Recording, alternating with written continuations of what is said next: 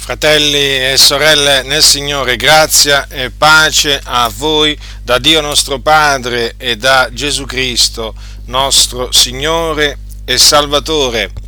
Vogliate aprire la vostra Bibbia al capitolo 13 della lettera agli ebrei, al versetto 4, è scritto quanto segue, sia il matrimonio tenuto in onore da tutti e sia il talamo incontaminato, poiché Dio giudicherà i fornicatori e gli adulteri.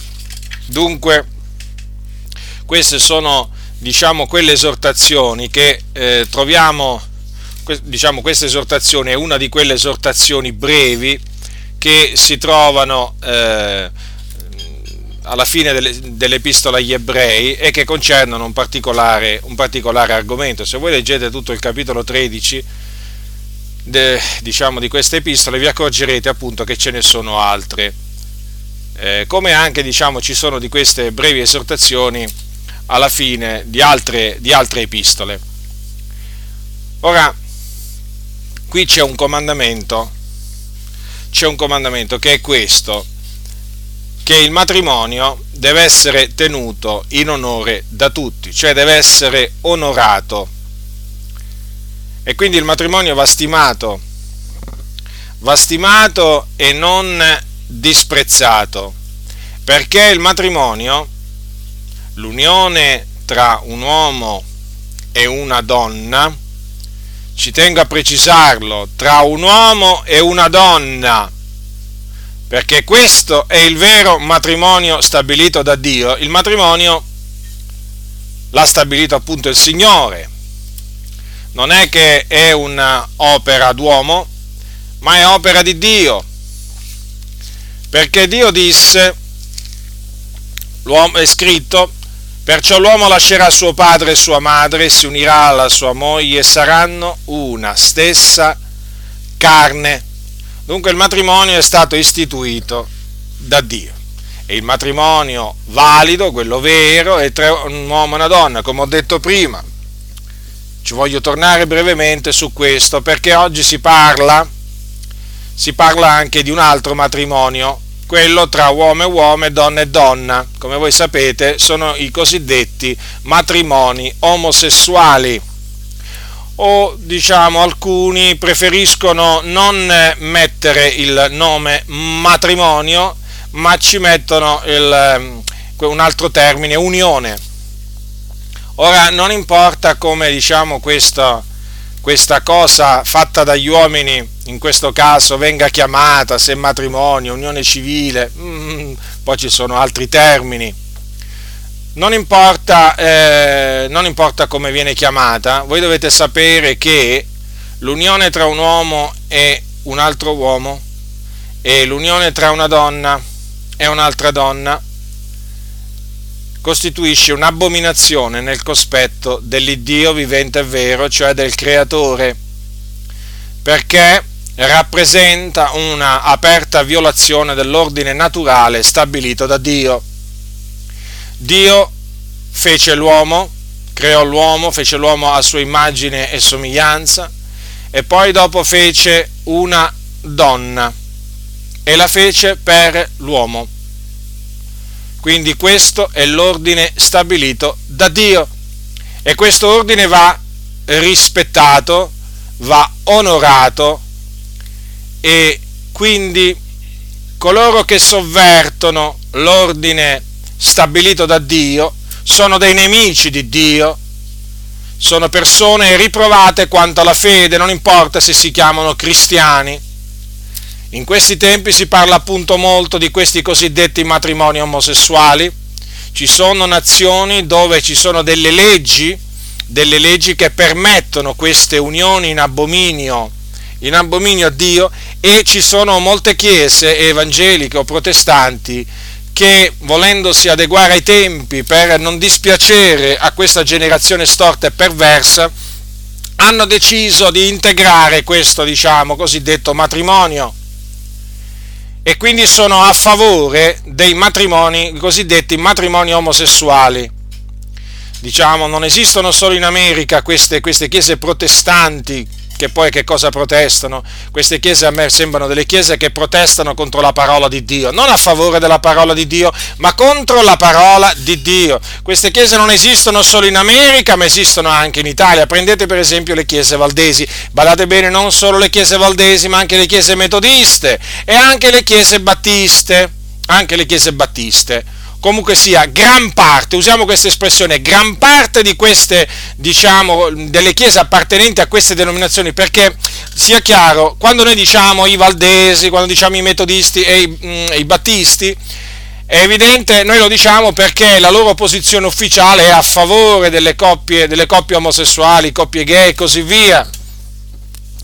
Eh, però sappiamo, noi sappiamo molto bene che in mezzo a loro ci sono veramente dei veri credenti che hanno il nostro stesso sentimento nei confronti di questi cosiddetti matrimoni omosessuali e di fatti li considerano una violazione dell'ordine naturale di Dio, li considerano un peccato perché considerano l'omosessualità peccato davanti al Signore. Quindi è chiaro che noi ci, ci, ci, riferiamo alla posizione ufficiale di queste chiese, le chiese valdo-metodiste, poi le chiese battiste, le chiese luterane, ci sono pure quelle, considerate voi un po', considerate poi un po' le chiese protestanti storiche a che livello diciamo si sono ridotti, sono, hanno veramente abbandonato la parola di Dio, l'hanno proprio rigettata, se la sono gettata dietro le spalle, assomigliano veramente molto a, a, a quegli israeliti che si erano gettati la legge di Dio ai giorni dei profeti, disprezzandola, disprezzandola. Ora questi matrimoni omosessuali sono in abominio a Dio perché?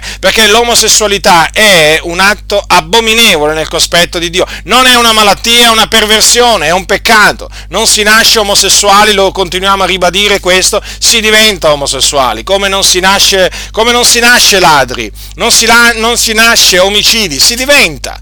Tutti chiaramente nascono sotto il peccato, ma poi è evidente è evidente che ci sono coloro che si abbandonano a una perversione e altri che si abbandonano a un'altra perversione e dunque eh, coloro che eh, si sono abbandonati all'omosessualità, si sono abbandonati a passioni infami. Così dichiara la Sacra Scrittura e così noi crediamo a tale proposito. Quindi l'omosessualità è un abominio nel cospetto del Signore. E coloro che tollerano l'omosessualità, approvano l'omosessualità, è gente riprovata che va ammonita e ripresa severamente.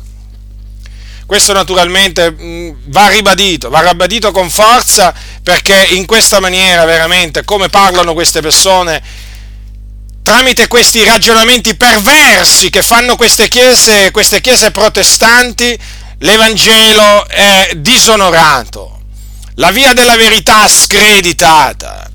E la cosa, la cosa triste, la cosa triste oltre a questa è che in mezzo alle chiese pentecostali diciamo che ci sono poche voci forti, autorevoli, che gridano, perché qui si parla di gridare oramai, contro questa perversione, contro questa abominazione che sta avanzando, che si sta diffondendo a macchia d'olio nelle chiese, tra cui anche le chiese pentecostali, l'omosessualità è in aumento anche nelle chiese pentecostali. E evidentemente anche per questa ragione ci sono pastori che stanno in silenzio perché hanno paura di perdere membri e quindi naturalmente il solito discorso, hanno paura di perdere offerte, decime e così via. Come faranno poi a costruire i loro castelli, i loro imperi senza l'appoggio appunto di questi omosessuali? E dunque la cosa triste è che anche in, mezzo anche in mezzo alle chiese pentecostali si sta diffondendo una tolleranza verso l'omosessualità e di fatti non ci sono prediche specifiche contro l'omosessualità, contro i cosiddetti matrimoni omosessuali che sono di attualità, ma se c'è un argomento di attualità, ma se c'è un argomento di attualità oggi in Italia, ma non solo in Italia, nel mondo intero, è proprio questo dell'omosessualità, dei matrimoni gay, le nazioni, le nazioni che permettono i matrimoni gay, che riconoscono i matrimoni gay, sono in aumento, sono in aumento. Eppure, eppure dai pulpiti non so che cosa aspettano per denunciare, per denunciare questo abominio nel cospetto, nel cospetto del Signore. Poi non naturalmente superfluo che vi dica che ci sono quelli che dicono non condividiamo ma rispettiamo, già ci sono pure costoro, questi sono codardi, queste sono, per, queste sono persone che naturalmente per interessi personali, perché sono diciamo, ehm, come si dice, alleati, perché sono mh, amici dei valdesi o di altre chiese protestanti che hanno abbandonato la parola del Signore appunto in nome di questa amicizia che loro la chiamano fraterna amicizia, ma, ma, non c'è niente di fraterno, lì lì è solamente una questione di interessi personali, perché i valdesi servono, servono naturalmente per accedere al palazzo, chiamiamolo così, per accedere alle, alle autorità politiche qui in Italia, anche amministrative, perché hanno molto peso a livello politico i valdesi, e dunque ci sono pentecostali che cercano l'appoggio, l'appoggio dei valdesi e quindi,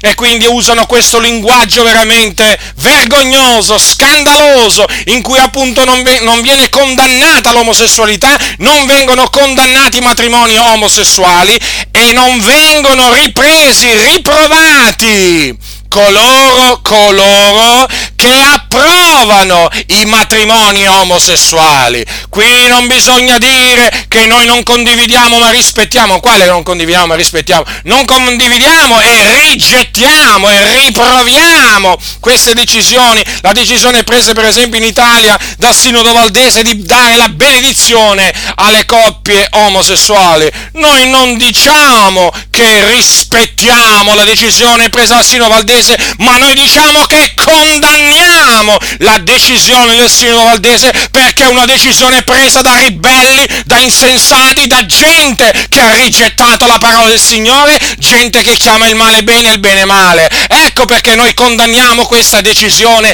ed esortiamo coloro pubblicamente, coloro che hanno preso questa decisione in abomino a Dio, a ravvedersi e a convertirsi, altrimenti porteranno la pena della loro iniquità non solo su questa terra, ma anche quando quando si dipartiranno da questa terra per l'eternità, perché il nostro Dio è un fuoco consumante, il Dio ha stabilito un solo matrimonio, quello tra uomo e donna, e costoro questi ribelli, questi apostati perché hanno apostatato veramente, hanno abbandonato la parola del Signore, si sono creati il loro matrimonio, il matrimonio degli insensati, il matrimonio abominevole, ecco il matrimonio gay, e quindi vedete hanno sovvertito l'ordine naturale da Dio, di, di, stabilito da Dio, ma certamente il Dio farà trovare loro il salario della loro condotta a questi insensati insensati, perché di insensati stiamo parlando. E poi naturalmente per giustificare naturalmente questa approvazione dell'omosessualità,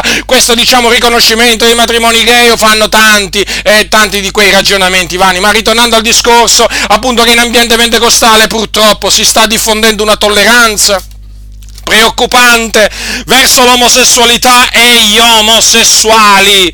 E quindi di conseguenza, quando mai questi qua li sentirete? Quando mai li sentirete predicare veramente contro queste cose abominevoli, queste decisioni abominevoli della Chiesa Valdese e naturalmente di altre chiese che appunto condividono lo stesso, lo ste, lo, la stessa idea delle chiese Valdese? Quando mai li sentirete parlare? Ma quando mai? Usano un linguaggio, un linguaggio naturalmente tutto particolare, ma è un linguaggio che nasconde delle insidie, è un linguaggio che naturalmente che è, ehm, è diciamo architettato, è architettato per non offendere, per non offendere i valdesi, per non offendere appunto coloro che approvano queste cose abominevoli. Certo, perché? Perché appunto tra di loro ci sono interessi, ci sono delle cose in comune, quindi hanno paura naturalmente, hanno paura di perdere l'amicizia dei valdesi, considerate voi voi, hanno paura di perdere l'amicizia dei valdesi che hanno rigettato la parola del Signore. Che gente, come si, come si possono chiamare, come si possono definire questi pastori pentecostali? Come si possono definire se non codardi, se non persone date al compromesso, se non persone riprovate quanto alla fede?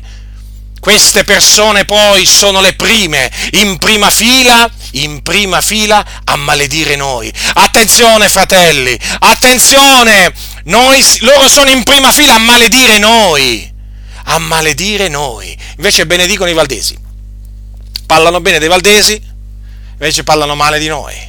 Capito? Condannano noi, giustificano i valdesi, comprendete? Perché questa è gente malvagia, bisogna dire le cose come stanno, fratelli. Questa è malvagità. Qualcuno se vi fa questa domanda, malvagità, che cos'è malvagità? Beh, ci sono tante forme di malvagità, questa è una di quelle. Trattano, trattano i giusti come se avessero fatto l'opera degli empi e trattano gli empi come se avessero fatto l'opera dei giusti. Hanno sempre una buona parola per giustificare i ribelli, gli insensati, gli abominevoli. Sempre una buona parola. Qualche buona parola la trovano sempre. Ma in favore dei giusti, eh? Ma in favore degli uomini integri, ma in favore di quelli veramente che gridano, eh? in mezzo a questa generazione storta e perversa, ravvedetevi e convertitevi. Ah, per quelli hanno sempre qualche freccia avvelenata, sono esagerati, sono fanatici, dividono le chiese e così via e così via. Ravvedetevi, ipocriti, ravvedetevi anche voi. Non solo i valdesi si devono ravvedere, non sono i metodisti e i battisti, ma anche voi pentecostali che avete il bavaglio che oramai vi siete compromessi assieme ai valdesi e ci tenete alla loro amicizia, all'amicizia di queste persone che si dicono cristiane, ma stanno veramente facendo biasimare la dottrina di Dio e il nome di Dio. Quindi vedete, anche costoro praticamente hanno proprio sovvertito, questi valdesi hanno sovvertito l'ordine naturale, l'ordine naturale stabilito da Dio. Perché? Il vero matrimonio, lo ribadisco, è quello tra uomo, tra uomo e donna. Quindi questo matrimonio va ehm, il matrimonio va tenuto in onore, va onorato. E va onorato e quindi state molto attenti anche a coloro che lo, di, lo disprezzano vietandolo. Perché qui siamo proprio, naturalmente, si va da, da, un, da un estremo all'altro. Praticamente ci sono quelli che sorpassa, diciamo, vanno al di là di quello che è scritto dicendo no, che si possono sposare pure gli uomini con gli uomini e donne con donne. Poi ci sono quelli che dicono no, il matrimonio, no, no, assolutamente, il matrimonio va vietato. E anche questo naturalmente è un qualche cosa che va contro l'ordine naturale eh, stabilito da Dio. Attenzione, parliamo del divieto di matrimonio perché naturalmente esiste anche una scelta personale di non, di non, di non sposarsi. Questa naturalmente questa è una scelta, è una scelta da, da rispettare, eh? badate bene, da rispettare come veniva rispettata dall'Apostolo Paolo. Ma qui stiamo parlando appunto del divieto di matrimonio. Ci sono quelli che vietano il matrimonio. E infatti voi sapete che Paolo dice a, Timoteo, ma lo Spirito dice espressamente che nei tempi a venire alcuni apostateranno dalla fede dando retta a spiriti seduttori e a dottrine di demoni per via dell'ipocrisia di uomini che proferiranno menzogna, segnati di un marchio nella loro propria coscienza, i quali vieteranno il matrimonio e ordineranno l'astensione da cibi che Dio ha creati. Notate? Costoro, questi uomini segnati da un marchio nella propria coscienza, vieteranno il matrimonio e sono persone che preferiscono menzogne. Quindi il divieto di sposarsi che alcuni insegnano è una menzogna. Voi sapete che il padre della menzogna è il diavolo. Il matrimonio non, non deve essere vietato, non può essere vietato, perché appunto fa parte, è un'istituzione appunto divina e poi naturalmente è una cosa a cui ognuno ha, il, ognuno ha diritto. Difatti l'Apostolo Paolo a tale proposito, a tale proposito è, stato, è stato chiaro. Infatti, infatti ha detto infatti ha detto, quanto alle cose delle quali mi avete scritto, questo è scritto in 1 Corinzi capitolo 7, è bene per l'uomo di non toccare donna, ma per evitare la fornicazione ogni uomo abbia la propria moglie ogni donna il proprio marito. Vedete dunque, per evitare la fornicazione. Quindi il matrimonio non va impedito, il matrimonio va permesso, il matrimonio va insegnato, perché è giusto che l'uomo si unisca a sua, a sua moglie. È giusto, fa parte del volere di Dio. Stiamo parlando naturalmente di quei casi in cui è il volere di Dio che le persone naturalmente si sposano, perché ci sono anche quelli che hanno ricevuto da Dio la grazia di non, eh, cioè il dono, altro, il dono opposto praticamente quello di non quello di non sposarsi perché Paolo dice questo dico per concessione non per comando io, perché io vorrei che tutti gli uomini fossero come sono io, ma ciascuno ha il suo proprio dono da Dio, l'uno in un modo, l'altro in un altro. Quindi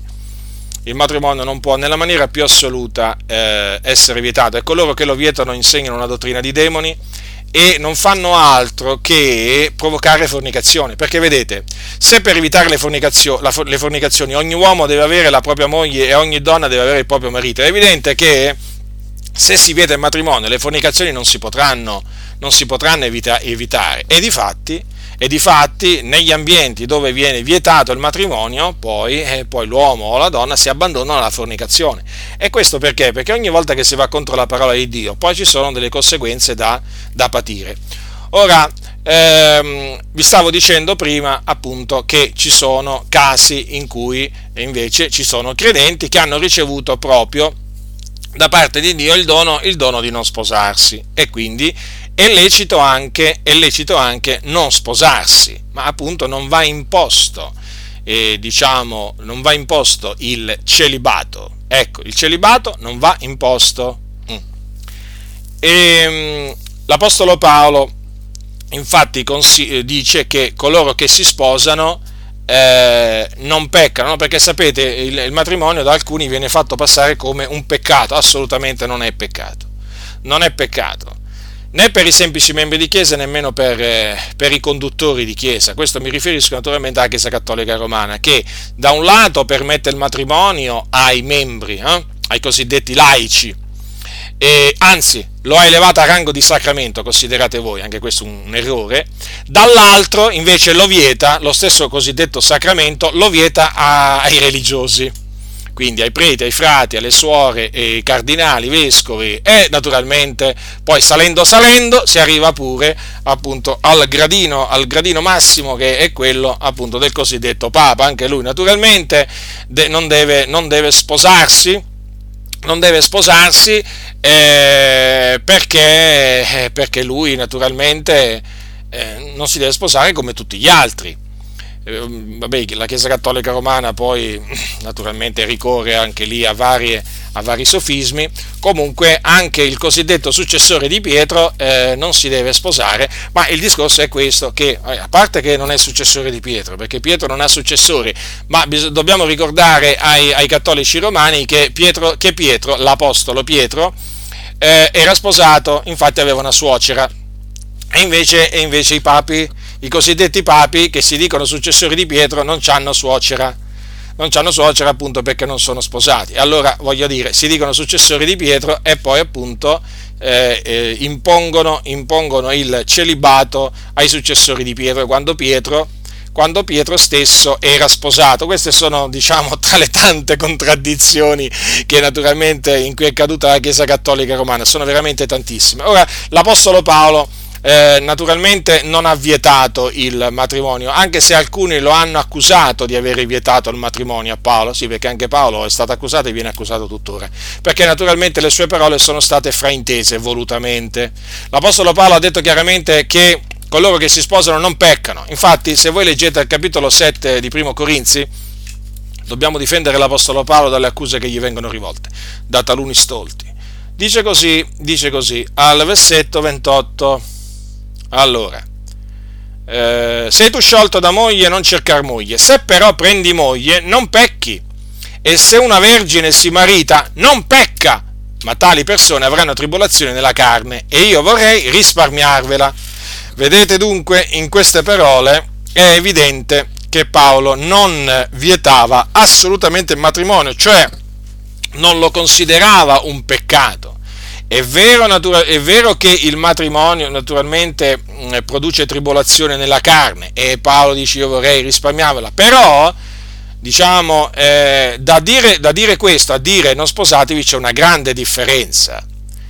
Paolo, Paolo eh, avrebbe desiderato che tutti gli uomini fossero come era lui, cioè eh, celibe.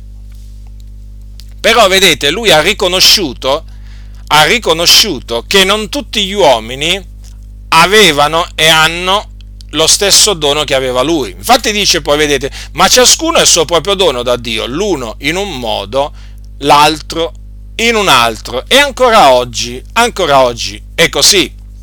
E poi che Paolo non, non vietasse il matrimonio è confermato anche dal fatto che lui dice così ai celibi alle vedove, eh? Ai cieli, alle vedove, quindi sono esclusi i divorziati e i separati. Eh? Cominciamo con dire questo. Capitolo 7 di 1 Corinzi, dal versetto 8, ai celibi e alle vedove però dico che è bene per loro che se ne stiano come sto anch'io, ma se non si contengono, sposino, perché è meglio sposarsi che ardere. Avete notato? Quindi queste parole sono per i celibi e per le vedove. Se non si riescono a controllare, allora si devono sposare, perché dice Paolo è meglio sposarsi che ardere. Quindi vedete, Paolo non ha escluso nella maniera più assoluta il matrimonio, perché lo riteneva una cosa, una cosa lecita nel cospetto, nel cospetto di Dio. E quindi massima attenzione, fratelli, a coloro che vietano il matrimonio, che si insinuano, attenzione, si insinuano in mezzo alle chiese evangeliche, eh? perché vedete, taluni, taluni quando pensano al divieto del matrimonio, subito naturalmente eh, collegano, le, collegano questo, questo, divieto con quello che insegna la Chiesa Cattolica Romana, no? diciamo sul, sul celibato, no? per i preti, per i religiosi in generale. Eh? Però si dimenticano che nel corso del tempo, eh, in mezzo alle chiese evangeliche, si sono sempre intrufolati alcuni che hanno cominciato a disprezzare il matrimonio e quindi lo hanno vietato, in nome appunto, eh, diciamo, di, una, di un concetto di santificazione tutto loro e quindi sono arrivati da un lato a esortare i santi a santificarsi, però poi dall'altro sono arrivati anche a vietare il matrimonio, perché appunto lo sprezzavano, consideravano appunto il matrimonio un, diciamo, una, forma, una forma di peccato. Quindi io vi esorto, fratelli, a tenere gli occhi ben aperti e anche le orecchie ben, eh, ben tese, perché perché di tanto in tanto si intrufolano in mezzo alle chiese persone, persone che disprezzano il matrimonio e quindi non lo tengono, non lo tengono eh, in onore. Quindi attenzione sia a quelli che estendono il matrimonio agli omosessuali e naturalmente sia a quelli che, eh, eh, che vietano eh, che vietano il matrimonio, questi proprio non, non, non onorano il matrimonio, questi si, si, può dire chiaramente non onorano l'istituzione del matrimonio appunto voluta da Dio. Poi la, lo scrittore dice sia il talamo incontaminato, quindi il letto deve rimanere incontaminato. Per quale ragione? Lo dice eh, poco dopo, subito dopo, poiché Dio giudicherà i fornicatori e gli adulteri Ecco dunque, ecco dunque questo altro, eh, diciamo, punto su cui mi voglio soffermare. Ora, qui c'è scritto, c'è un comandamento, un altro comandamento, il talamo, il letto deve rimanere incontaminato. Comando. Perché? Perché qui c'è un Dio. Perché il nostro Dio è un fuoco consumante, perché il nostro Dio è un vendicatore. Il nostro Dio è un Dio che giudica i fornicatori e gli adulteri, li punisce, li punisce in questo mondo e nel mondo a venire. In che maniera? Beh, in questo mondo li colpisce fisicamente, anche in altre maniere, per punirli e poi naturalmente quando muoiono li scaraventa all'inferno, perché i fornicatori e gli adulteri non erediteranno il regno di Dio. Ora, Dio giudicherà quindi i fornicatori e gli adulteri. Vedete, questo, questo giudizio, voi sapete che ogni giudizio di Dio è conforme a verità. Questo giudizio di Dio conferma che Dio ci tiene al matrimonio. Vedete? Questa punizione che Dio ha promesso di infliggere ai fornicatori e agli adulteri conferma che Dio ci tiene al matrimonio. L'ha istituito Lui e quindi, e quindi Lui coloro che non si attengono alla sua legge li castiga. Castiga i fornicatori e gli adulteri, i fornicatori, sono coloro che commettono fornicazione. La fornicazione si commette, si commette unendosi con una donna che non è la propria, la propria moglie. In questo caso può essere sia eh, diciamo, la propria, la propria fidanzata eh, o comunque una donna con cui qualcuno sta flirtando e poi sia anche con una prostituta. Dice la Sacra Scrittura, capitolo 6 di Primo Corinzi, vediamo che cosa dice l'Apostolo contro la fornicazione quindi contro i fornicatori. Contro i fornicatori. Allora, versetto 12. Ogni cosa mi lecita, ma non ogni cosa è utile, ogni cosa mi lecita, ma io non mi lascerò dominare da cosa alcuna. Le vivande sono per il ventre, il ventre è per le vivande, ma il Dio distruggerà e questo è quello. Il corpo però non è per la fornicazione, ma è per il Signore, il Signore è per il corpo. E Dio come ha risuscitato il Signore, così risusciterà anche noi mediante la sua potenza. Non sapete voi che i vostri corpi sono membra di Cristo? Torrò io dunque le membra di Cristo per farne membra di una meretrice? Così non sia. Non sapete voi che chi si unisce a una meretrice è un corpo solo con lei? Poiché dice Dio, i due diventeranno una sola carne, ma chi si unisce al Signore è uno spirito solo con Lui. Fuggite la fornicazione. Ogni altro peccato che l'uomo commette è fuori del corpo, ma il fornicatore pecca contro il proprio corpo. E non sapete voi che il vostro corpo è il Tempio dello Spirito Santo che è in voi, il quale avete da Dio che non appartiene appartenete a voi stessi, poiché foste comprati a prezzo, glorificate dunque Dio nel vostro corpo. Dunque vedete l'unione carnale illecita eh, con una donna che non è la propria, la propria, la propria moglie è eh, fornicazione, fornicazione agli occhi, agli occhi di Dio. E quindi praticamente la fornicazione non è altro che una profanazione del Tempio di Dio, una profanazione del, eh, del proprio corpo, perché appunto il corpo di un credente è il Tempio di Dio, è il Tempio dello Spirito Santo e nel momento in cui il credente commette fornicazione, ehm, eh, diciamo, contamina contamina questo, questo Tempio Santo, lo guasta praticamente, lo guasta. E appunto l'Apostolo ricorda che le nostre membra sono membra di Cristo perché noi siamo un solo spirito, ricordatevi, un, un, spirito solo con il Signore. Dunque, essendo che il nostro corpo, il nostro corpo è il Tempio di Dio, il Tempio dello Spirito Santo, quindi non, è, non appartiene a noi stessi, appartiene al Signore, perché noi siamo stati comprati dal Signore. Dunque siamo in obbligo di glorificare il Dio nel nostro corpo, mediante le nostre membra su questa terra. E dunque vedete, questa, questa, è la ragione per cui dobbiamo fuggire la fornicazione. Fuggire, vedete qui il verbo che viene usato? È un verbo forte. Perché? Perché la fornicazione è grave, è un peccato grave, fratelli nel Signore. Non deve essere preso alla leggera. Questo peccato va riprovato e eh, da questo peccato eh, devono essere messi in guardia sia giovani che anche quelli che non sono giovani.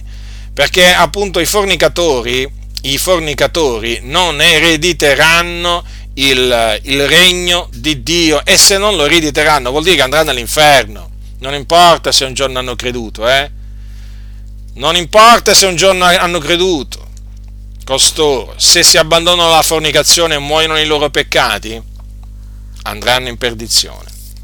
Allora, vorrei leggervi a tale proposito alcune parole di monito che sono scritte nella Bibbia, sono scritte nel libro dei numeri, perché Paolo poi riprende parole, diciamo, riprende questi fatti per ammonirci, per ammonirci affinché non diventiamo fornicatori. Ascoltate cosa dice la Sacra Scrittura al capitolo 25 dei numeri, qui siamo nel, qui siamo nel deserto, siamo nel deserto, diciamo siamo meglio, eh, a Sittim, e eh, durante il viaggio, durante il viaggio che gli israeliti fecero alla volta della terra promessa, della terra di Canaan, capitolo 25, ascoltate cosa è successo, perché poi dopo leggeremo alcune parole dell'Apostolo Paolo ai Corinti.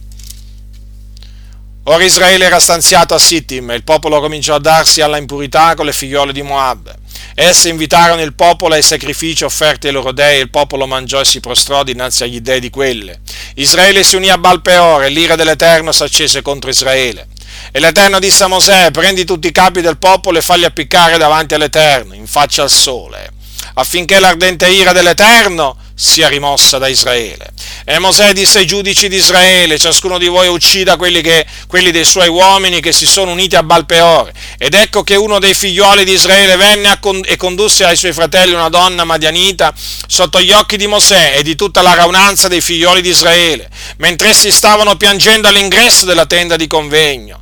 Da qualcosa avendo veduta Fineas, figliolo di Lazzaro e figliolo del sacerdote Aronne, si alzò di mezzo alla raunanza e diede piglio ad una lancia, andò dietro a quell'uomo di Israele nella sua tenda e li trafisse ambedue, l'uomo di Israele e la donna nel basso ventre. Il flagello cessò tra i figlioli di Israele. Di quel flagello morirono 24.000 persone. L'Apostolo Paolo, che conosceva la legge di Mosè e che lo usava legittimamente per edificare la Chiesa, dice così al capitolo 10 di Primo Corinzi, queste cose avvennero per servire d'esempio a noi, onde non siamo bramosi di cose malvagie, come coloro ne furono bramosi. Poi dice così, al versetto 8, onde non fornichiamo, come taluni di loro fornicarono e ne caddero in un giorno solo 23.000 considerate, considerate, considerate, fratelli, ci fu, ci fu un massacro, ci fu un giudizio tremendo di Dio. D'altronde vedete che la scrittura alla fine conferma la scrittura, cosa dice, cosa abbiamo letto prima, e Dio giudicherà i fornicatori. Che ha fatto il Signore così tanto tempo fa? Ha giudicato i fornicatori. E il Dio non cambia, il Dio non cambia, fratelli nel Signore. Alcuni pensano che l'Iddio dell'Antico Testamento sia diverso dall'Iddio del Nuovo Testamento. Non può essere vero, non può essere vero perché Dio non cambia. No, è, vero che, è, vero che, lì ci si trovava sotto la legge, ma l'Iddio appunto di quei giorni era lo stesso. Era lo stesso dei, dei giorni nostri. Dio non è cambiato, lui ha, stesso, lui ha detto io l'Eterno non muto. Dunque, vedete, fratelli, costoro si dettero, quegli israeliti si dettero alla fornicazione e Dio li punì. Perché? Perché Dio è giusto. Dio punisce, fratelli nel Signore, non perché lui non ha altro da fare, o diciamo, come si dice, non è un passatempo per il Signore punire, no? come diciamo qualcuno potrebbe pensare, non è un divertimento, perché noi non stiamo parlando di un Dio che si diverte a punire gli uomini, a castigare le nazioni, assolutamente. Il nostro Dio non è un Dio crudele, è un Dio pietoso, lento all'ira, di grande benignità, è un Dio misericordioso, ma appunto perché è giusto, perché Dio è giusto, non può lasciare il colpevole, il colpevole non lo può lasciare senza un castigo, senza una, puniz- una punizione, oggi in questo, in, su questa terra perché dice ecco il giusto riceve la sua retribuzione sulla terra quanto più l'empio il peccatore e questo naturalmente perché egli è giusto e quindi deve amministrare la giustizia, deve esercitare la giustizia verso i singoli, verso le nazioni, certo, perché egli è giusto.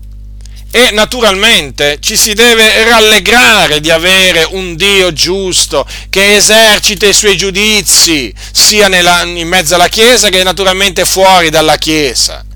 Non, voglio dire, non è una cosa meravigliosa, fratelli, sapere di avere un Dio che non tiene il colpevole per innocente? Vi rendete conto, fratelli, quanta malvagità c'è in questo mondo e non solo in questo mondo, anche nella Chiesa?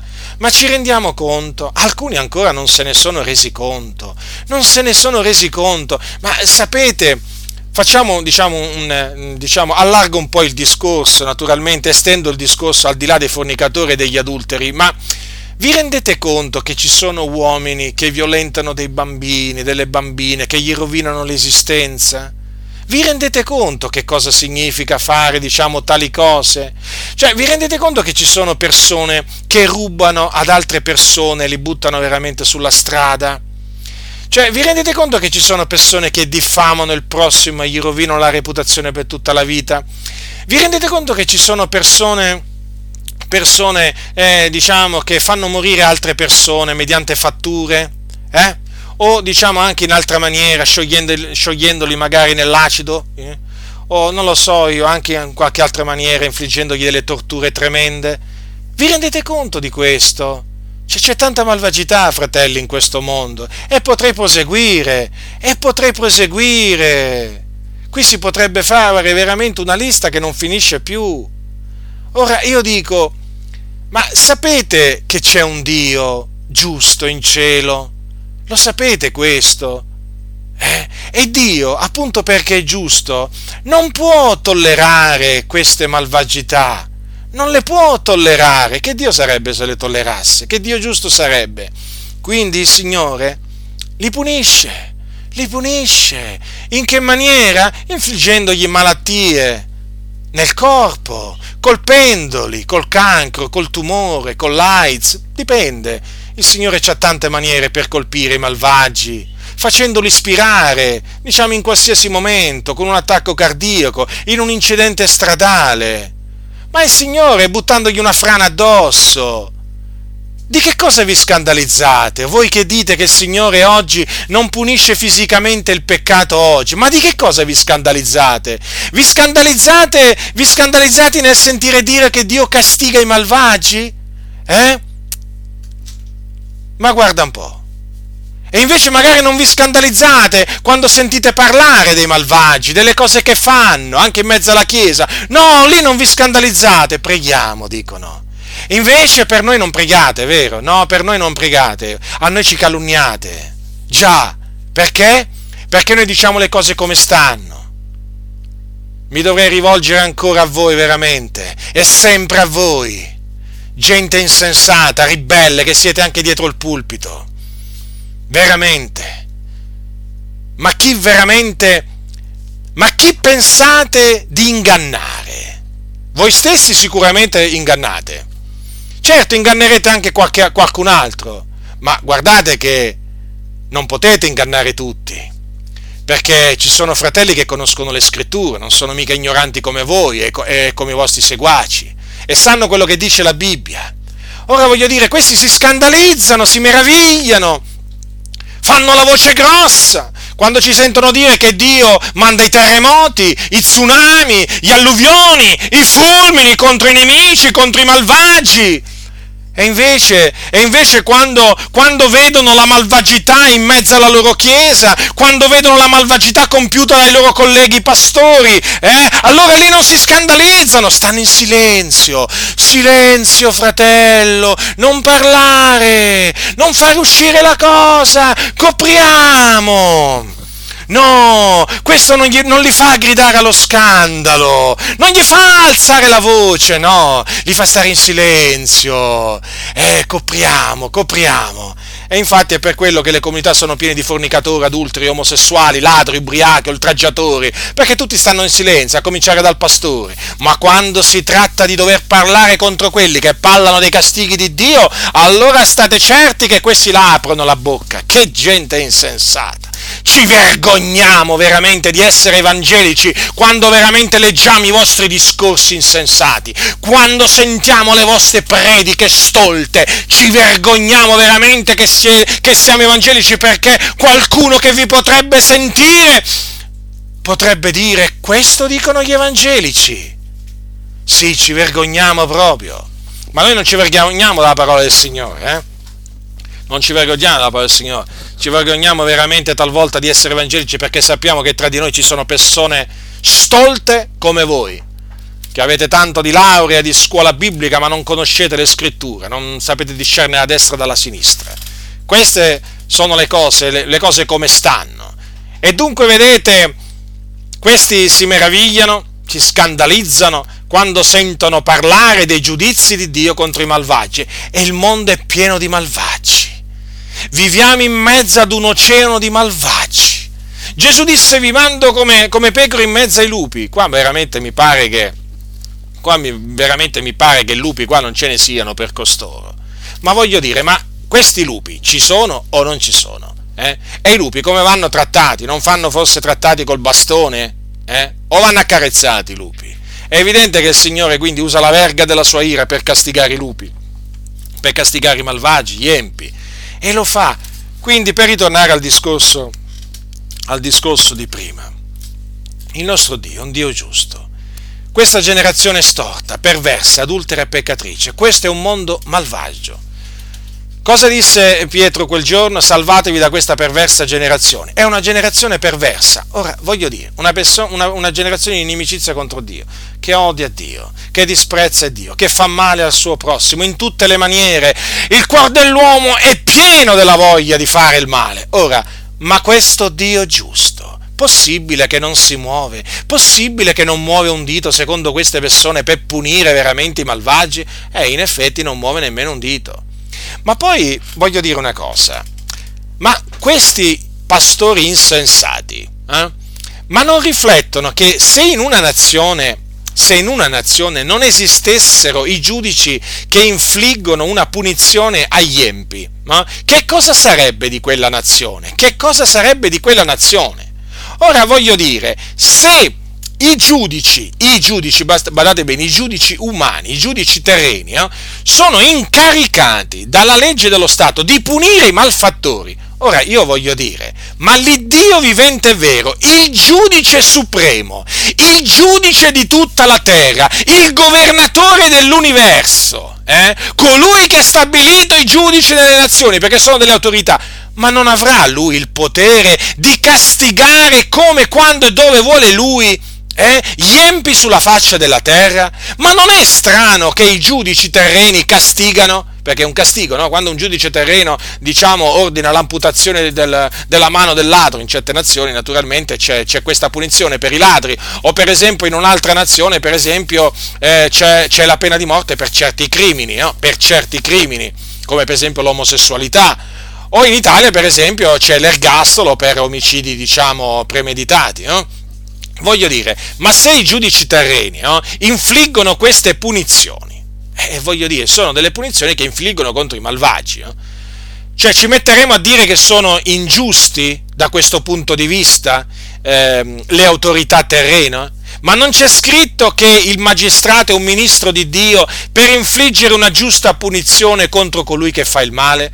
Non è forse scritto nella Bibbia questo? Allora, se il magistrato è un ministro di Dio, infligge una giusta punizione contro colui che fa il male, ma voglio dire, ma quanto più il Dio, il giudice, perfetto, che non commette ingiustizie, ma quanto più lui infliggerà una giusta punizione contro coloro che fanno il male. Ma voglio dire, ma questo evidentemente non l'hanno considerato, non l'hanno considerato nella maniera più assoluta. Allora, fratelli, considerate questa cosa, considerate questa cosa per, per naturalmente riconoscere che i giudizi di Dio sono necessari, sono necessari. E come se sono necessari? Per manifestare la giustizia di Dio. Come fa Dio a manifestare la sua giustizia se non castiga? Cioè, Dio è giusto e si sente spesso dire Dio premia coloro che fanno il bene. È vero, Dio ci premia, mm, premia per il bene fatto. Ma se è vero che premia, anche castiga per il male fatto.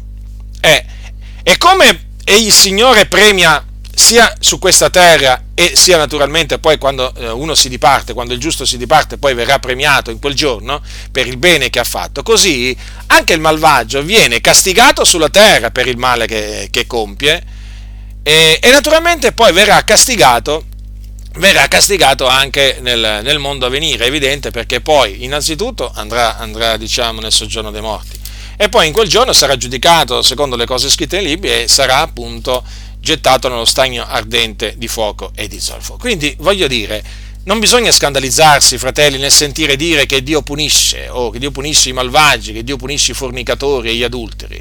No, no, assolutamente, non bisogna meravigliarsi, perché sono cose scritte nella Bibbia, fratelli nel Signore. Quindi state, state molto attenti a coloro, a coloro che eh, pensano che l'Iddio che giudicava i fornicatori sotto l'Antico Testamento eh, non giudica più i fornicatori sotto, sotto, diciamo, sotto la grazia perché quella è una menzogna e Dio giudica è come se giudica i fornicatori. D'altronde perché Paolo ha detto onde non fornichiamo come taluni di loro fornicarono? Perché ha detto queste parole? Per avvertirci, per avvertirci, come dire guardate che il giudice è alla porta e come castigò quegli israeliti che si dettero alla fornicazione con, con le figlie di, eh, di Moab, badate bene che castigherà pure noi se ci abbandoniamo allo stesso, allo stesso peccato. Perché? Perché Dio non ha riguardi alla qualità, alla qualità delle persone, Dio non ha riguardi personali. Quindi questo, fratelli, è un, è un concetto molto importante perché sapete oggi molti si sono fatti un Dio su misura si sono fatti un Dio su misura e quindi questo Dio su misura che si sono fatti si astiene dal punire i fornicatori, ma naturalmente anche i pedofili e così via, e così via. Invece no, fratelli, invece no, l'Iddio vivente è vero, l'Iddio di cui parla la Bibbia è un Dio che tuttora giudica i fornicatori.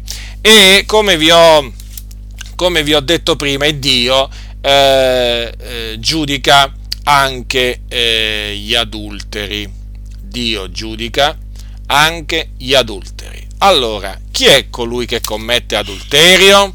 Perché qui naturalmente bisogna spiegare che cosa significa adulterio o diciamo che chi sono coloro che commettono adulterio. Prendete il capitolo, il capitolo 16, allora, il capitolo 16 di Luca, versetto 18 è scritto, sono parole di Gesù Cristo, il figlio di Dio queste. Chiunque manda via la, la, la, moglie e ne sposa un'altra commette adulterio e chiunque sposa una donna mandata via dal marito commette adulterio. Vogliamo leggere anche un passaggio. Allora, un passaggio al capitolo 10 di Marco, sono sempre parole di Gesù che ha detto ai suoi discepoli dice così, capitolo 10 di Marco, dal versetto 11, chiunque manda via sua moglie e ne sposa un'altra commette adulterio verso di lei, e se la moglie, ripudiato il marito, ne sposa un altro, commette adulterio. Dunque, chi sono gli adulteri? Allora, gli adulteri sono coloro che mandano via la propria moglie e ne sposano un'altra. E sono anche coloro che sposano una donna mandata via dal marito. Ora badate bene, qui non c'è scritto per quale ragione viene mandata via la moglie. Può essere anche per una ragione lecita, che è quella della fornicazione. Perché in questo caso il marito può mandare via la propria moglie, perché appunto lo ha tradito. Per ragioni di fornicazione è lecito mandare via la propria moglie non è lecito invece mandare via la propria moglie se si ammala gravemente? Non è lecito mandarla via se magari non è brava a cucinare? E così via. No, vi dico queste cose perché ci sono, ci sono taluni che ammettono anche altre, altre diciamo, eh, voglio dire, ehm, eh, eventualità o altre possibilità, altre cause, ecco, per mandare via la propria moglie. No, per ragioni di fornicazione si può mandare via la propria moglie, solo per questo. Ma qui dice che chiunque manda via la propria moglie e ne sposa un'altra commette adulterio. Attenzione, fratelli nel Signore. Quindi anche colui che manda via la propria moglie, giustamente, per ragioni di fornicazione, perché la moglie, le, diciamo, le, gli è stato infedele e poi ne sposa un'altra, commette adulterio. Poi, chiunque sposa una donna mandata via dal marito commette adulterio. Quindi, stesso discorso di prima, naturalmente non importa per quale ragione è stata mandata via questa donna, chiunque la sposa commette adulterio. Mm commette adulterio. Questo, vedete, significa commettere adulterio, fratelli, fratelli del Signore. E gli adulteri, gli adulteri non erediteranno il regno di Dio, al pari dei fornicatori, al pari degli oltraggiatori, dei rapaci, degli avari, degli idolatri e così via, degli effeminati e così via. Allora, che cosa c'è da dire a tale riguardo? Che ci sono pastori che invogliano all'adulterio. Sì, perché praticamente si sono presi le parole del Signore e se le sono gettate come al solito dietro le spalle. Perché siccome che le separazioni sono in aumento, separazioni, divorzi, voi lo sapete, molti, molti matrimoni falliscono. Ora, eh, e naturalmente l'infedeltà è una, è una di queste, l'infedeltà coniugale è una di queste ragioni per cui molti matrimoni falliscono. Allora, siccome che certi pastori si vogliono conformare, hanno deciso di conformarsi al mondo e non alla parola del Signore, si sono adeguati. Si sono adeguati al mondo e praticamente dicono, ma sì, alla fin fine, quello è stato tradito, quindi facciamogli ricostruire, facciamogli fargli fare una vita nuova. Facciamo sì che dia vita a un'altra famiglia. E quindi dicono, sì, ha mandato via la moglie, diciamo, eh, infedele, o la moglie infedele se n'è andata via, quindi lui, lui può sposare un'altra donna. No, fratelli, questo è istigazione all'adulterio, perché quell'uomo non importa se è incredulo o eh, diciamo credente, voglio dire, non importa se questo avviene tra gli increduli e tra i credenti, fratelli, quell'atto lì di passare a seconde nozze eh, è adulterio, commette adulterio chi fa questo. E naturalmente anche chi sposa una donna mandata via dal marito commette adulterio. Tutto questo perché il matrimonio è un vincolo indissolubile, che può essere, eh, cioè questo vincolo si può spezzare solamente mediante la morte di uno dei due. Allora, in questo caso e solo in questo caso, il, eh, diciamo, il coniuge che eh, diciamo, rimane in vita può passare a seconde nozze. Infatti, come vi facevo notare prima, c'è scritto, quando Paolo parla ai Corinzi, dice così, ai celibi, alle vedove, però dico bene che per loro che se ne stiano come sto anch'io, ma se non si contengono sposino, perché è meglio sposarsi ardere. Vedete dunque i celibi, quindi persone che non sono legate, diciamo, da nessun vincolo matrimoniale, e poi anche le vedove, anche qui persone che non sono legate da nessun vincolo matrimoniale, perché il matrimonio si è sciolto con la moglie del marito. Vedete dunque? Persone sciolte Ecco, persone sciolte da vincolo matrimoniale, queste sì si possono sposare, ma non è che vengono inclusi pure i divorziati, eh? Avete notato? I divorziati non vengono inclusi perché alcuni, alcuni cosa hanno fatto? Alcuni hanno, hanno preso queste parole e le hanno, diciamo, affibbiate pure eh, nel caso dei divorziati. No, Meglio sposarsi che ardere vale solo per i celibi e, alle, e, e le vedove. Vi dico questo, fratelli, appunto, per mettere in guardia da coloro che insegnano, diciamo, queste, queste, false dottrine. Poi la, sempre Paolo dice ai Corinzi, la moglie è vincolata per tutto il tempo che vive suo marito, ma se il marito muore ella è libera di maritarsi a chi vuole, purché sia nel Signore. Vedete, anche qui è manifesto che cosa? Che il vincolo matrimoniale ehm, viene sciolto solamente dalla morte. Infatti dice, se il marito muore, ella è libera di maritarsi a chi vuole purché sia nel Signore.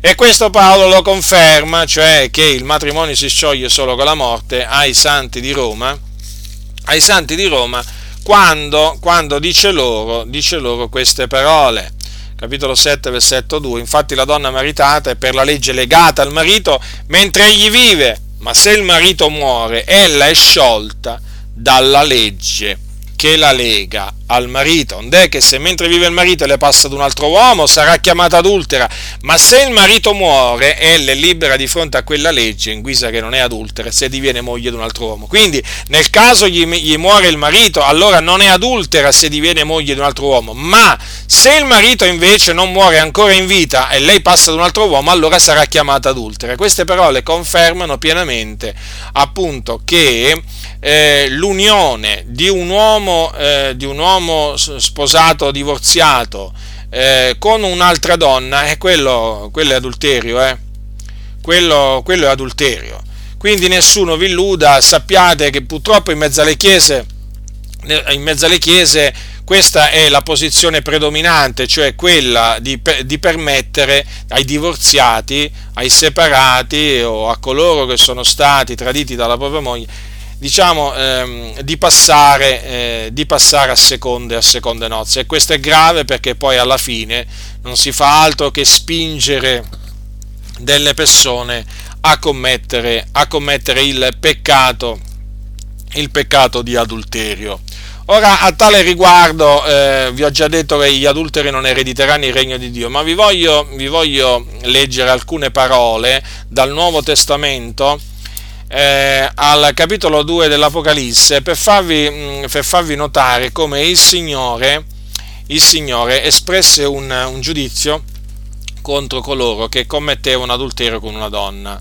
Ha scritto, ho questo contro te, qui sono delle parole che il Signore fece scrivere all'angelo della chiesa di Tiatiri capitolo 2, versetto 20, ma ho questo contro te che tu tolleri quella donna Jezebel che si dice profetessa, insegna e seduce i miei servitori perché commettano fornicazione e mangino cose sacrificate agli idoli. Io le ho dato tempo per ravvedersi ed ella non vuole ravvedersi della sua fornicazione. Ecco io getto lei sopra un letto di dolore e quelli che commettono adulterio con lei in una gran tribolazione se non si ravvedono delle opere d'esse e metterò a morte i suoi figlioli e tutte le chiese conosceranno che io sono colui che investigo le reni e i cuori. Avete notato, qui prima viene detto di Jezebel che insegnava e seduceva i servitori del Signore eh, affinché commettessero fornicazione. Poi il Signore dice che le ha dato tempo per ravvedersi ed non vuole ravvedersi della sua fornicazione, quindi vedete qui il, il, il suo, diciamo, i suoi atti carnali vengono chiamati fornicazione. Poi invece quando il Signore eh, passa a parlare di quelli che si univano carnalmente con lei, parla appunto eh, di adulterio. Notate, infatti dice che io getto lei sopra un letto di dolore e quelli che commettono adulterio con lei in una tribolazione se non si ravvedono lo perdesse. Ora, qui come potete vedere il termine fornicazione e adulterio vengono usati scambievolmente. Scambievolmente. Ora si possono fare varie ipotesi. Comunque, la cosa, la cosa è evidente è che eh, qui il Signore parla sia di fornicazione che di adulterio, naturalmente si riferisce a quello stesso peccato che avveniva tra eh, Jezebel e alcuni servi del Signore. Quello che vi voglio eh, fare notare è che il Signore, il Signore eh, disse che avrebbe gettato Jezebel eh, sopra un letto di dolore e quindi l'avrebbe castigata eh, perché? Perché non si voleva ravvedere della sua fornicazione. Vedete il Signore nella sua grande benignità diede tempo a quella donna di ravvedersi, però lei rifiutò di ravvedersi e allora il Signore la gettò sopra un letto di dolori. E poi non solo, il Signore minacciò di, eh, di gettare in una grande tribolazione che non viene specificato eh, in che cosa consisteva o in che cosa consistette, però minacciò di gettare in una, in una grande tribolazione, eh, diciamo prob- molto probabilmente eh, una tribolazione fisica, comunque, dice in una grande tribolazione anche coloro che commettevano peccato con lei, quindi che si univano carnalmente con lei, qui viene detto commettono adulterio con lei, se non si ravvedono delle opere d'essa. Anche qui vedete, quel se non si ravvedono cosa sta a indicare? Che il Signore dette loro tempo per ravvedersi. Eh, e naturalmente disse che cosa avrebbe fatto se non si fossero ravveduti.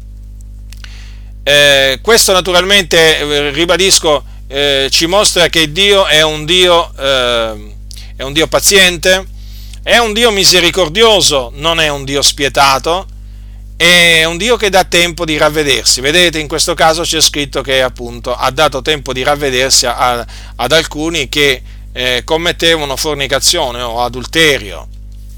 E eh, quando il Signore vide che costoro non si ravvedevano, allora li castigò eh, siamo sicuri che castigò Jezebel?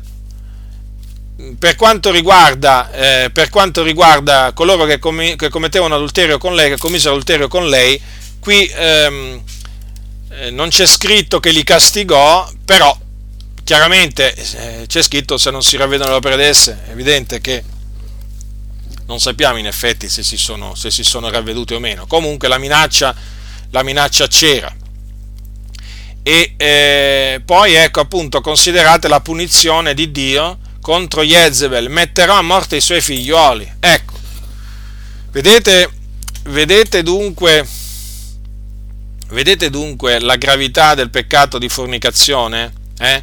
Guardate il Signore che cosa ha detto. Chi è il Signore qua? Il figliolo di Dio, Gesù Cristo. Queste sono parole che sono uscite dalla, dalla bocca di Gesù. Dice metterò a morte i suoi figlioli, cioè i figlioli di quella donna eh, appunto chiamata Jezebel. Quindi vedete che ancora oggi il Signore mette a morte, mette a morte taluni per punire, per punire.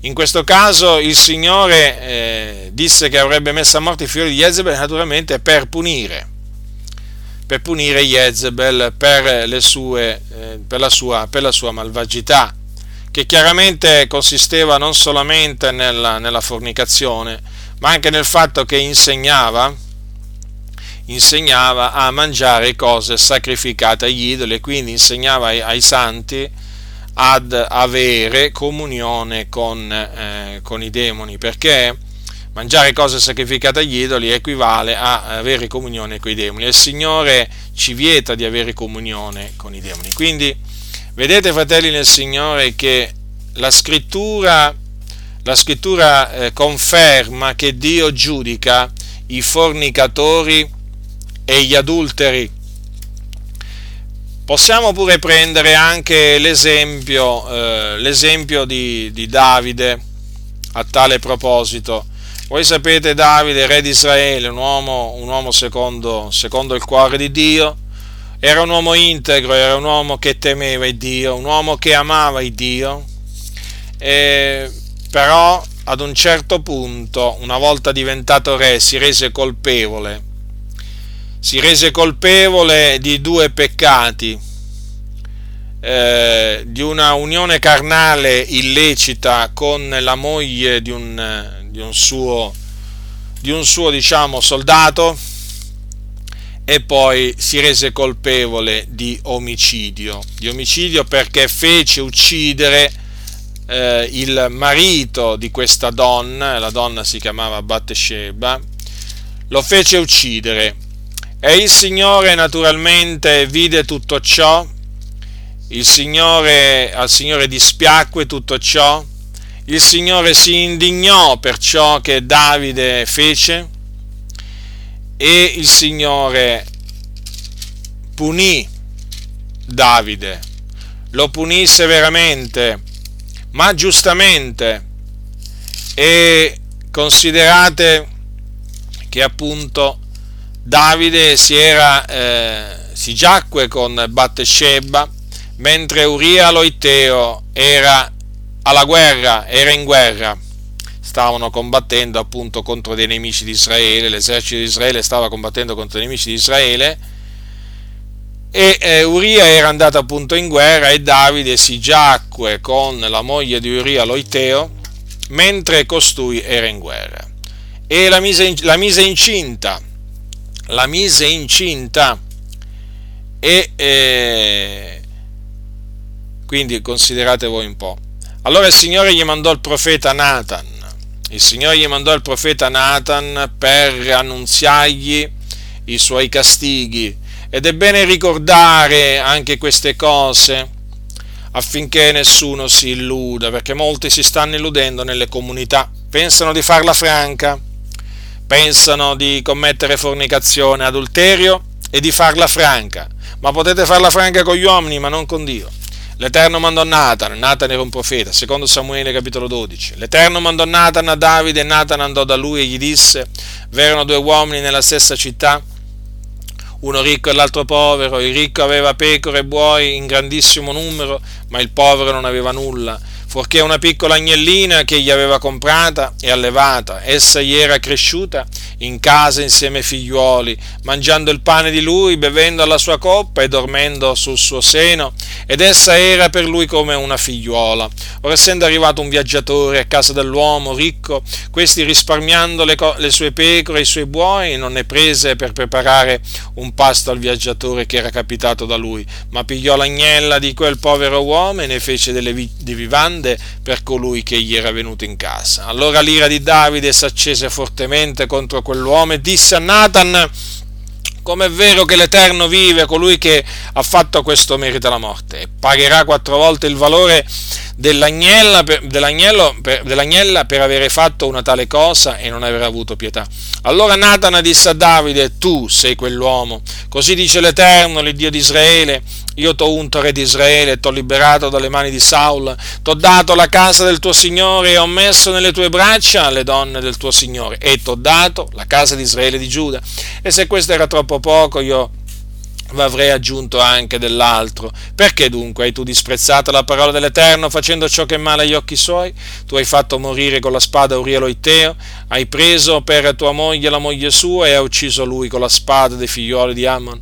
Or dunque la spada non si allontanerà mai dalla tua casa, già che tu m'hai disprezzato e hai preso per tua moglie la moglie di Uriel Loiteo. Così dice l'Eterno, ecco io sto per suscitare contro di te la sciagura dalla tua stessa casa e prenderò le tue mogli sotto i tuoi occhi per darle a un tuo prossimo, che si giacerà con esse in faccia a, questo sole, poiché tu l'hai fatto in segreto, ma io farò questo davanti a tutto Israele e in faccia al sole.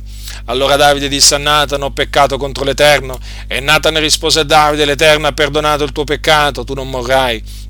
Non di meno, siccome facendo così tu hai dato ai nemici dell'Eterno ampia occasione di bestemmiare il figliuolo che ti è nato, dovrà morire Nathan se ne tornò a casa sua l'Eterno colpì il bambino che la moglie di Uria aveva partorito a Davide ed esso cadde gravemente malato. Dopo Davide, il racconto prosegue, Davide eh, digiunò, pregò il Signore per il bambino, però il Signore non lo ascoltò, fece morire il bambino come aveva detto. Ora eh, la, punizione, la, punizione, di Dio verso, verso Davide eh, fu una punizione giusta, eh, e vorrei so, sottolineare diciamo, due aspetti di questa punizione. Il Signore, mm, il Signore eh, vendicò il Signore vendicò Uria Loiteo perché? Perché Davide si era giaciuto in segreto, in segreto con sua moglie, no? con Battesheba e l'aveva messa incinta. E il Signore, il Signore fece sì che un nemico di Davide, un nemico di Davide si giacesse poi con le sue concubine davanti a tutto Israele. E questo nemico di Davide il Signore lo suscitò nella persona di Absalom, che era uno dei figli di Davide. Quando infatti Absalom si, si rivoltò contro suo padre e Davide fu costretto a lasciare Gerusalemme, sapete cosa c'è scritto nella Sacra Scrittura? Che dietro consiglio di un consigliere, hm, fu rizzata una tenda sulla terrazza per Absalom e Absalom, attenzione, Absalom entrò dalle concubine di suo padre a vista di tutto Israele. Quindi vedete quello che il Signore aveva predetto a Davide, il Signore lo fece. Vedete, un uomo si giacque proprio con le concubine di Davide davanti a tutto Israele. Vedete la vendetta di Dio quando noi diciamo che Dio è un vendicatore tu hai fatto questo in segreto, vedete il Signore invece che gliel'ha fatto davanti, davanti a, tutto, a tutto Israele, vedete?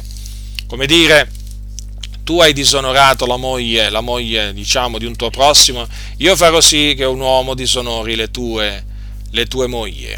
E il Signore è giusto, e il Signore è giusto, come hai fatto così ti sarà fatto. Sapete, oggi ci sono taluni che commettono, che commettono diciamo, che sono infedeli alla propria moglie o al proprio, al proprio marito eh? e che fanno queste cose di nascosto e il marito non ne sa niente magari, la moglie non ne sa niente e pensano di farla franca. Poi sapete cosa succede? Loro che vanno con, loro vanno con la moglie altrui o col marito altrui, beh, il Signore sai eh, cosa fa poi? Fa sì che qualcuno vada con la propria moglie o col proprio marito. Perché il Signore è tremendo, fratelli. Il Signore è tremendo. Sapete quante volte chi ruba il marito ad un altro, poi a sua volta il Signore farà sì che il marito gli sia rubato a questa persona? Eh?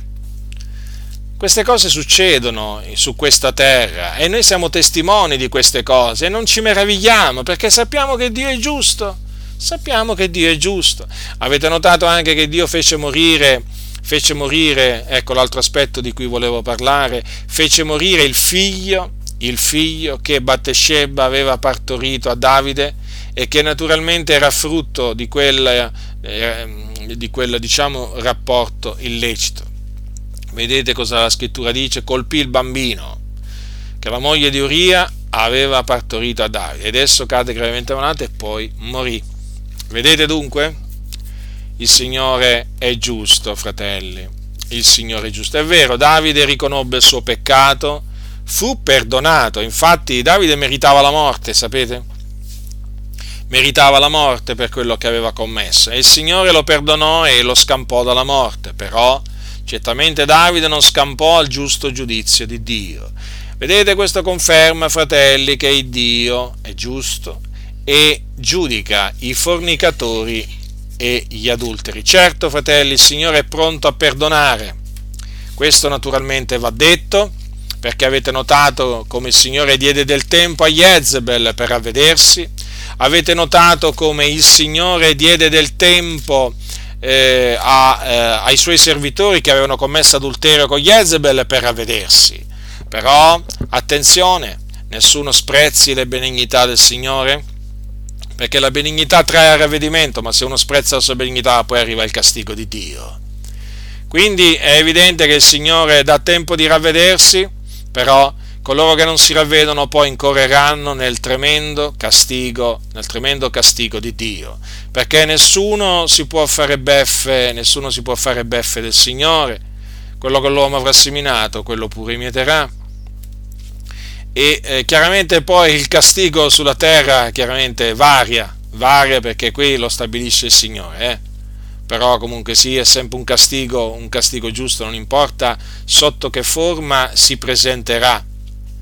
Veramente quando io considero la giustizia di Dio che è eccelsa, dico Signore, veramente tu sei grande, tu sei meraviglioso, tu veramente tu veramente fai giustizia ad ognuno, nessuno si può fare beffe di te, nessuno di noi, perché, perché tu sei Dio, cioè che cosa, che cosa possiamo dire al Signore quando noi, quando noi veramente siamo testimoni della sua, della sua giustizia, dei suoi, dei suoi giudizi? Non possiamo veramente che, non possiamo fare altro che riconoscere l'eccelsa sua giustizia e celebrarlo per, per, la sua giustizia. È triste considerare che oggi molti, che oggi molti si limitano a, a, parlare dell'amore di Dio, della bontà di Dio, della misericordia di Dio, della fedeltà di Dio, ma non parlano della sua giustizia. Della sua giustizia di cui parla così tanto la parola del Signore, ma costoro costoro la ignorano, costoro la ignorano e naturalmente ignorare la giustizia di Dio poi significa mettersi a tollerare il peccato e eh, chiaramente lasciare sfrenare il popolo perché se tu non parli dei castighi di Dio, il popolo sarà incoraggiato a corrompersi, il popolo sarà senza freno, il popolo eh, si sentirà in un certo senso autorizzato a peccare non sarà preso dal, dal timore di un castigo divino. E tutto questo perché avviene? Perché oggi, diciamo, la maggior parte dei pastori, eh, più che alle anime, eh, tengono ai soldi, tengono alle offerte, e quindi si guardano bene dal predicare contro la fornicazione, l'adulterio, contro i fornicatori, gli adulteri che ci sono in mezzo alle chiese. Badate, fratelli, eh? io non sto parlando di quelli di fuori, sto parlando di quelli di dentro. E si guardano bene dal parlare contro questi peccati perché? Perché hanno paura che loro, i loro locali di culto si svuotano e quindi hanno paura degli uomini, hanno paura degli uomini e loro sono praticamente uomini che vogliono piacere ad altri uomini, non vogliono piacere a Dio, ma vogliono piacere ad altri uomini e quindi il loro messaggio è un messaggio debole, è un messaggio privo di forze, è un messaggio, è un messaggio che veramente non incute nessun timore, non fa, non fa prendere i, eh, non coglie i, i peccatori di spavento, non, fa, non gli fa prendere spavento nella maniera più assoluta perché loro sono diciamo, occupati a parlare della bontà del Signore, stanno facendo un danno enorme alla Chiesa, un danno enorme, fratelli, perché quando si ignora una parte del consiglio di Dio, è evidente, è evidente che sorge, nasce qualche cosa di negativo, per forza nasce qualcosa di negativo, perché appunto si evita di parlare di qualche cosa che, di cui invece bisogna parlare quindi la mia predicazione oggi ha avuto come, diciamo, come obiettivo sia la fornicazione che l'adulterio, sia i fornicatori che gli adulteri, affinché nessuno si illuda in mezzo al popolo, in mezzo al popolo del Signore, nessuno si illuda, perché, perché Dio giudica i fornicatori e gli adulteri e eh, se non si ravvedono andranno in perdizione, perché i fornicatori e gli adulteri non erediteranno il regno di Dio. Quindi chi ha orecchie da udire oda, eh, che, nessuno, che nessuno pensi, che nessuno pensi che queste cose non avvengono, eh? Che nessuno pensi che alla fine Dio chiude un occhio, magari ne chiude anche due, che Dio alla fine è così buono che porta in cielo pure i fornicatori e gli adulteri, nessuno lo pensi, eh, fratelli nel Signore, perché quello che la Bibbia dice è molto chiaro, i fornicatori e gli adulteri non erediteranno il regno di Dio. Quindi lo ripeto, chi ha orecchi da udire, oda. La grazia del Signore nostro Gesù Cristo sia con tutti coloro che lo amano con purità incorrotta.